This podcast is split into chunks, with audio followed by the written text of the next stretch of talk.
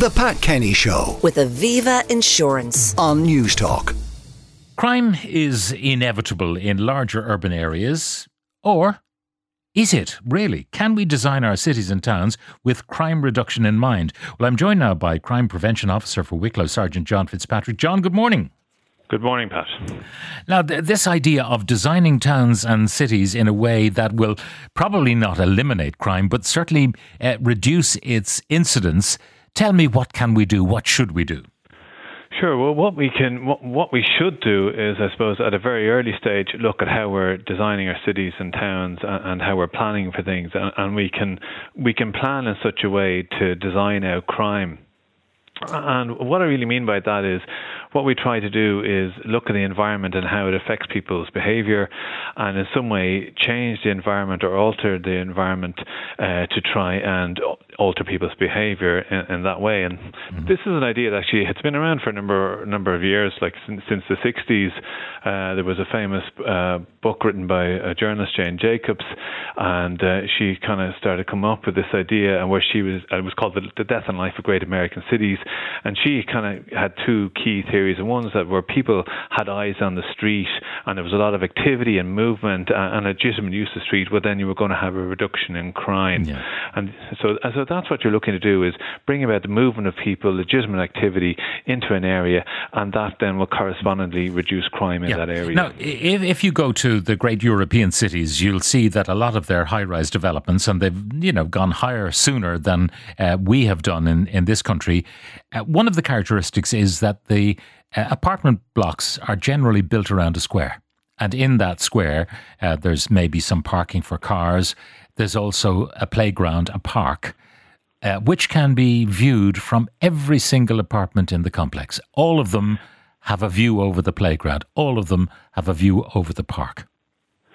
Yeah, that that's right, and that's actually a, a, good design because that's what to increase what we call the natural surveillance. So uh, people can see what's going on. There's a clear view, and indeed they have a sense of ownership over that that area. It, you know, it, it's linked to their property, and they have a sense of maintaining it, uh, looking after it, and you know, people can see what's happening. So th- there's no hiding space for criminals to to lurk or there's no if there's antisocial behaviour of some type of thing people are going to be aware and they're going to call the, the correct people to deal mm. with that type of thing so that's always a, a, a, good positive design where you have what we call good natural yeah. surveillance and, and that sense of ownership you talk about of that park square even though it's a, municipal uh, park square because it's our park square, we mind it and we are conscious of vandalism and so on in our park square.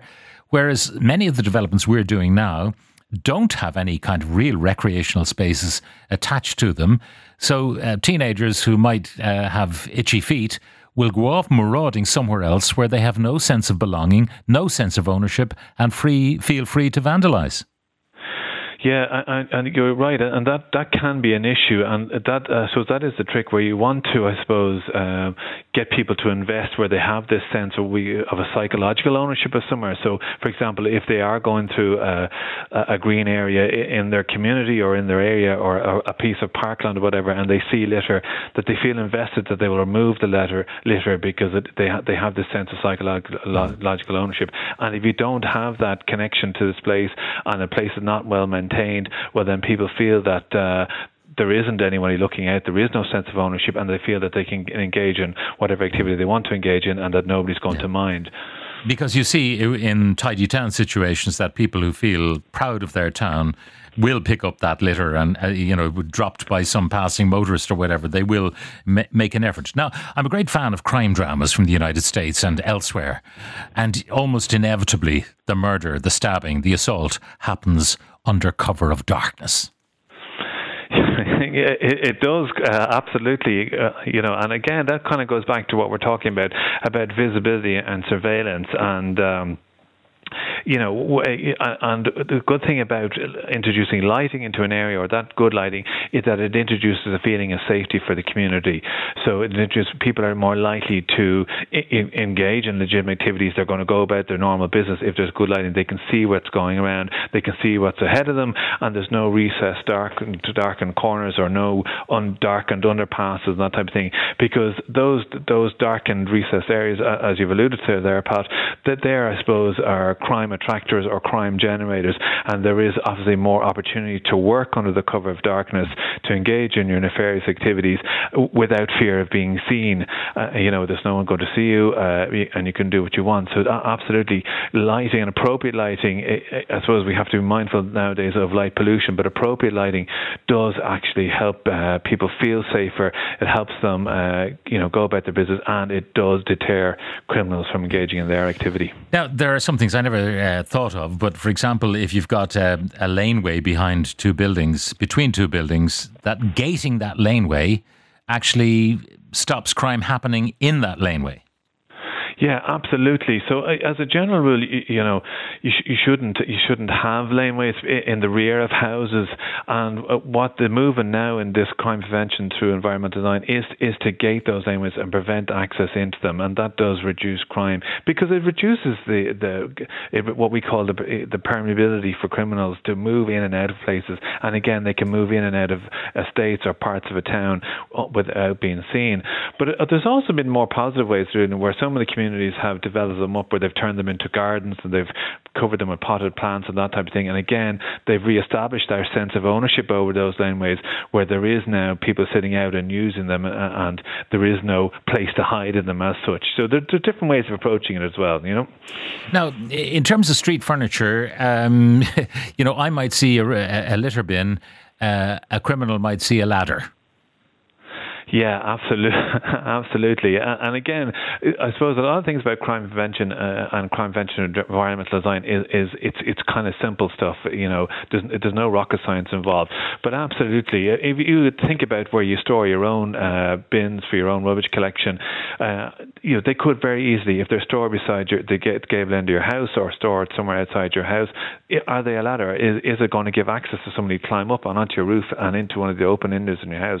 So there are general things to think about. And again, uh, the placement of street furniture uh, in a city or in a town, again, it can provide access to the upper levels of buildings and that. So there are things that should be thought about and dealt with if they're a problem, you know. Now, one of the, the things that we like to make a, a nice amenity for uh, people living or visiting the cities and towns, and you've got the boardwalk on the Liffey. Now, lovely idea. And then it turns out to be a place where people peddle drugs. Yeah, uh, that that is a difficult one, and as you say, it it, it is a lovely idea. And when you think about it, um, what we need to do there is increase the amount of legitimate uh, legitimate activity there on that, where the people can go and, and enjoy it, and perhaps run, be you know run maybe more events and that type of thing, where you're going to attract people to it. But also we, we need what's called uh, capable guardians. Now, capable guardians would be in, in our own uh, ourselves, obviously on Garda Síochána, but other people that might have a vested interest in maintaining the uh, legitimate use of the boardwalk. So that could be security personnel, people who are trading on the road, not the big. And, and the more you can uh, get of that type of activity on an area like the border, well, then again, that's going to uh, decrease the opportunity for those type of mm. crimes uh, to do. Now, other other things, occur. you know, you, you, have a crowded city, whether it's uh, Paris or Venice, New York or Dublin, and uh, the pavements are not very wide. You have loads of people crowding the pavements at different times. The opportunity of knocking up against somebody, or indeed pickpocketing, because of proximity, the likelihood of people who you're looking at, what are you doing, you push me, that sort of activity, which can lead to criminal behaviour. Um, you know, more space might help. Yeah, absolutely. More more space would help, and I suppose as a general rule, like all public footpaths and cycleways, they should be well overlooked by the neighbouring properties, as we kind of talked about at the start. But again, they should be straight and wide, and there should be good visibility along the route, so people can see where they're going. They can see if there's crowds ahead of them. They can move, and ideally, again, we, we want to reduce uh, recesses and gaps between buildings or on, on, that pedestrian area as much as possible.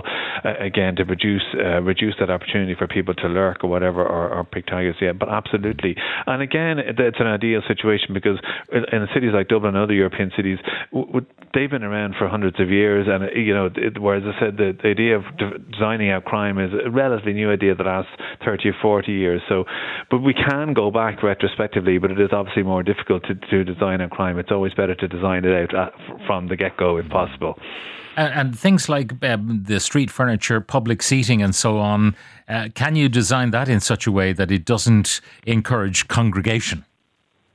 You can, yeah, absolutely. Uh, you can design it so it doesn't encourage congregation, and, and it depends what you mean by congregation. Because obviously, you want a good congregation where you want legitimate use of, say, street furniture, so so people can have a rest, have, sit down, have a chat, have a sandwich, or whatever it is. But what you want to ensure is that um, there is some type of um, there's there's some type of surveillance, good lighting, as we've admitted to. There's people are keeping an eye on what's going on, and that it's not uh, in a, a seating that's surrounded by, say, for example, bushes which are overgrown, they're not maintained, and nobody can actually see what's occurring behind the bushes. Or maybe it's it's a darkened area at night, and it's not an attractive place to sit or use, and that's when it becomes a problem. Okay, so we need our architects, our city planners, to be cognizant of all of this kind of stuff. Everything that looks lovely on the drawings, they've got to think uh, how it's going to work in practice.